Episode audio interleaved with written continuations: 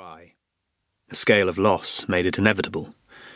She was healthy, smart, just the wrong side of forty, and she had a family she adored and a job she cherished. Everything was being cut short, and it was the theft of her unlived life that saddened her most. In the days leading to this moment, Sylvia had often found herself wondering whether it truly was inevitable. Perhaps if she'd handled things another way, if she had been a different person, if she'd sought help sooner. But there was no more to be gained from lamenting what had happened than there was from mourning her unlived future. She wondered if this was how schizophrenics felt.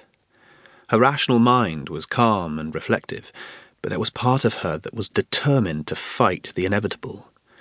It felt feral in its angry efforts to try to breathe, to tear the rope, to lash out. Her whole body shuddered with the sheer force of this beast, while her brain registered what was happening as it might note the behaviour of a stranger, as though her death was happening to someone else. Bright lights suddenly flared in her vision, colours so vivid she could taste them. They exploded wherever she looked, filling her eyes with beauty. Sylvia had read about this, the last furious firing of the brain before it began to shut down. Her body writhed violently, as though the primitive regions of her mind sensed they had very little time left. It was hard to see through her tears and the crackling colours, and now Sylvia had a sense of the world growing distant. Then there was a sudden pinprick of white which burned brighter than anything she'd ever seen.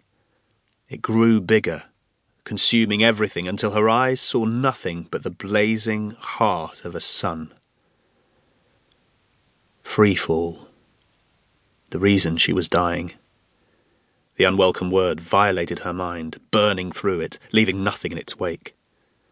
Her very last thought free fall.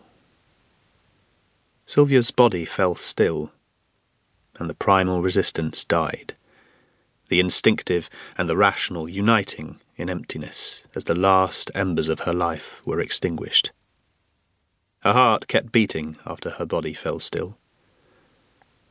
After a while it stopped, and the blood began to cool in her veins. Chapter 2 The stars didn't judge him.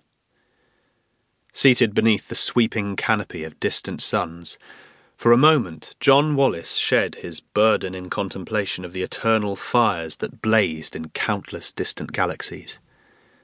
They were unmoved by the guilt he'd carried ever since the woman he loved had died in his arms, and they, like the jagged mountains that surrounded him, would stand undiminished when Wallace and everyone who might remember him were long dead. Considering the eternal gave Wallace momentary respite, but he did not live in the endless heavens, and was bound to earth, caught in the tangle of emotions life had woven for him. Guilt dragged him back and the majesty of his surroundings faded as he remembered that he did not deserve to be free. He pictured her distraught face looking up at him, and the looming peaks of the Hindu Kush mountains were lost to maudlin grief. I miss you, he said softly. I miss you so much.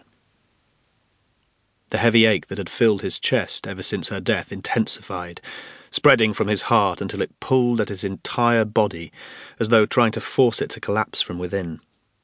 It was a familiar sensation, one that Wallace knew he needed. This painful burden was the only remaining connection he had to the woman he loved. He couldn't let it go. I thought I knew what I was doing, he continued. I don't. The peace of the forest was broken by the crunch of approaching footsteps, and Wallace fell silent immediately. Troxiol! The boy's voice came from behind Wallace, and he turned to see Kurik, his host's youngest son, approaching, his olive complexion lit by starlight. For all his months in Kamdesh, Wallace had been unable to learn the meaning of Troxiol, the name his host, Vozaruk, had given him. Whenever he asked, people smiled sympathetically, but would simply repeat Vozaruk's pronouncement that it was his Com name. Oasa Messia! Kurik continued as he stepped closer. Todgija kuduzotr. English, please, Wallace replied, having only recognized a single word, Zotr.